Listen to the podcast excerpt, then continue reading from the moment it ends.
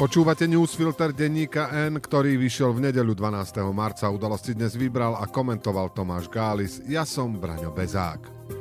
Dnes o tom, že sme na začiatku neistej predvolebnej sezóny, že prokuratúra i Maroš Žilinka stále konajú ako by boli politici a že Harabin má konkurenta.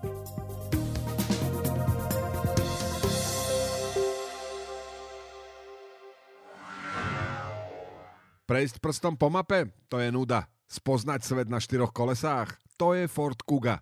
Štýlový a okamžite dostupný Ford Kuga je pripravený vyraziť kamkoľvek sa rozhodnete. Navyše teraz aj s fantastickou zľavou až do 10 tisíc eur.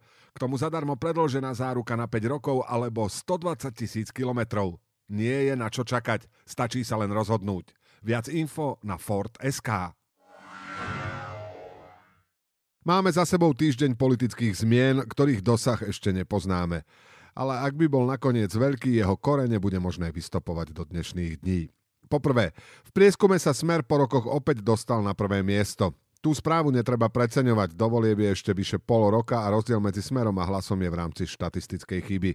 Lenže je to pri najmenšom signál, ako sa smeru vypláca frenetická aktivita jeho predsedu, ktorého sme odpisovali už pred takmer 9 rokmi po prehratých prezidentských voľbách.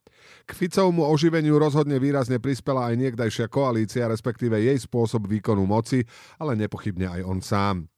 Najviac to vynikne v porovnaní s doterajším lídrom prieskumov – Hlas dlho čerpal z osobnej popularity expremiéra Petra Pellegriniho. Lenže to už pred voľbami nemusí stačiť a otázkou je, nakoľko bude stačiť snaha prezradiť o svojich názoroch čo najmenej a nepohnevať si jasným vyjadrením ani jednu z potenciálnych voličských skupín. Hoci signály, že to hlas jednoznačne ťahá na západ a že minimálne zo zahranično-politickej orientácie by sme nemali mať strach, treba oceniť, v hysterickej atmosfére okolo pomoci Ukrajine to vo veľkej časti voličov bude znamenať mínus. Okrem Smeru bude Ukrajinu ako zrejme jednu z hlavných tém kampane využívať a posilovať aj Republika a SNS. Lenže svoje posledné slovo nepovedala ani SNS, ktorá chce o predvolebnej spolupráci rokovať so stranou Život, ktorá má v parlamente troch poslancov okolo Tomáša Tarabu. Keby sa dalo spoľahnúť na to, že takéto spojenie najmä zabezpečí prepad väčšieho počtu hlasov na tejto strane spektra, aj by sme spolupráci držali palce. Ale čo ak naopak 5-percentnú hranicu nakoniec prekročí? Ešte nejasnejšie je to v opačnom tábore. 6 mesiacov pred voľbami sa zdá, že istotu vstupu do parlamentu má len progresívne Slovensko. Podobne ako progresivisti aj SAS a KDH zatiaľ tvrdia, že dovolie pôjdu samostatne. Isté v prieskumoch sa dlhodobo pohybujú nad 5%, ale nie dostatočne vysoko, aby si mohli byť isté. Zvlášť to platí po tom, čo v útorok premiér Eduard Heger predstavil novú stranu Demokrati. Môžeme sa radovať z toho, že je jasne prozápadná, no vôbec nie z toho, že môže odoberať hlasy práve etablovaným stranám. Už jej zloženie totiž napovedá, že medzi nevoličmi a už vôbec nie medzi voličmi Smeru či republiky loviť nemôže. V prvej polovici marca to vyzerá na veľmi neistú sezónu. Zatiaľ sa nečrtá žiadny jasný víťaz. Nie je isté ani to, kam sa prikloní hlas. Okrem štyroch strán žiadna iná strana nemá istý vstup do Národnej rady. A v najhoršom prípade sa môžu demokrati Oľano SAS i KDH navzájom potopiť. Dobrou správou teoreticky je, že do uzávierky kandidátok sú ešte viac ako 3 mesiace. Podobne živo ako v politike bolo uplynulý týždeň aj na prokuratúre. Tá podobne ako samotný šéf Maro Žilinka len potvrdila svoju doterajšiu povesť. V pondelok generálny prokurátor oznámil, že prokuratúra už 20. januára začala trestné stíhanie v súvislosti s manažmentom pandémie. Podľa uznesenia v rokoch 2020 až 2022 došlo k nesprávnym postupom, rozhodnutiam a opatreniam či ich absencií, ktoré mali za následok nedôvodnú nadúmrtnosť, pričom vraj bolo možné zabrániť smrti 21 tisíc osôb. V útorok sa Krajská prokuratúra v Bratislave vyjadrila k tomu, že vyšetrovateľov NAKA stíha na základe takého prepisu odpočúvania, ktorý je miestami v priamom rozpore so zvukovým záznamom. Tvrdí napríklad, že vždy vychádza z aktuálnych dôkazov prepisov nahrávok, že prokurátor do nich nemôže zasahovať alebo že nezodpovedá za správnosť prepisov nahrávok ITP. Vo štvrtok bol Maro Žilinka na ústavoprávnom výbore. K highlightom návštevy patril sľub, že stíhaným vyšetrovateľom budú napokon poskytnuté nahrávky a tiež odpoveď, citujeme, nebudete ma tu skúšať zo zákonov, ktorou odbil závažnú otázku o podozrení z prekračovania právomocí zo strany prokurátorov. Vo všetkých troch prípadoch to skôr ako snahu chrániť zákonnosť vyzerá na politicky motivovanú činnosť. Ako inak si totiž vysvetliť, že sa prokuratúra zjavne zamerala na vládnych predstaviteľov, ktorí určite veľakrát pochybili, no už ju vôbec nezaujíma činnosť vtedajšej opozície? Tá predsa odrádzala od protipandemických opatrení, ba dokonca priamo navádzala na ich porušovanie.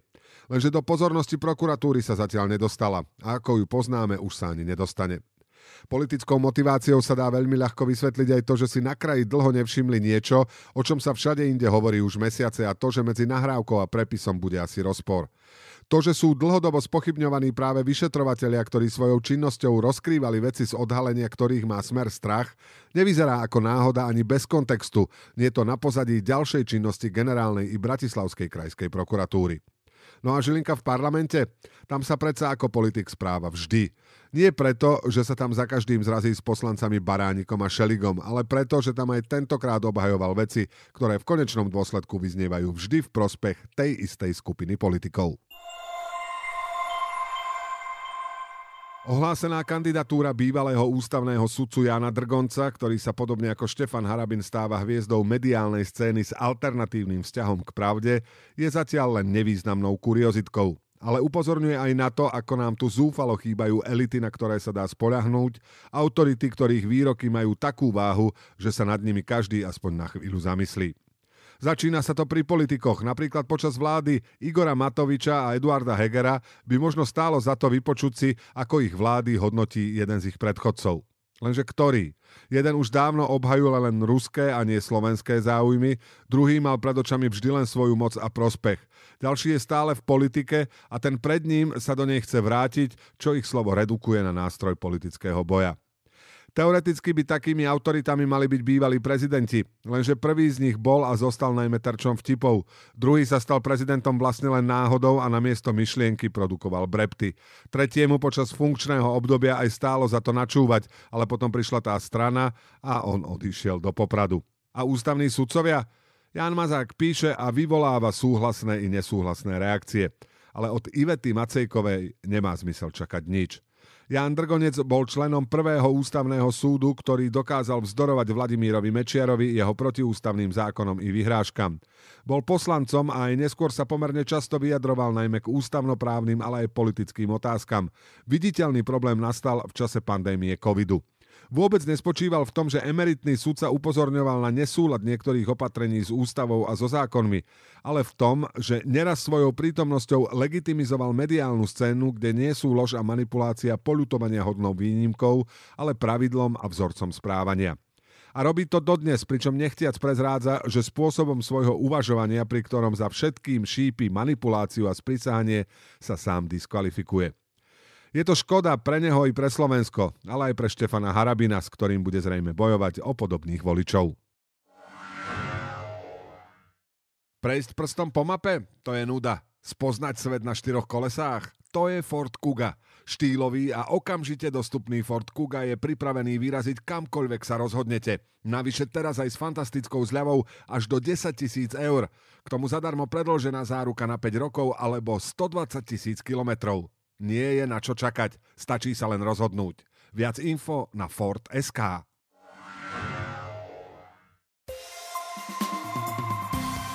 A teraz ešte správy jednou vetou.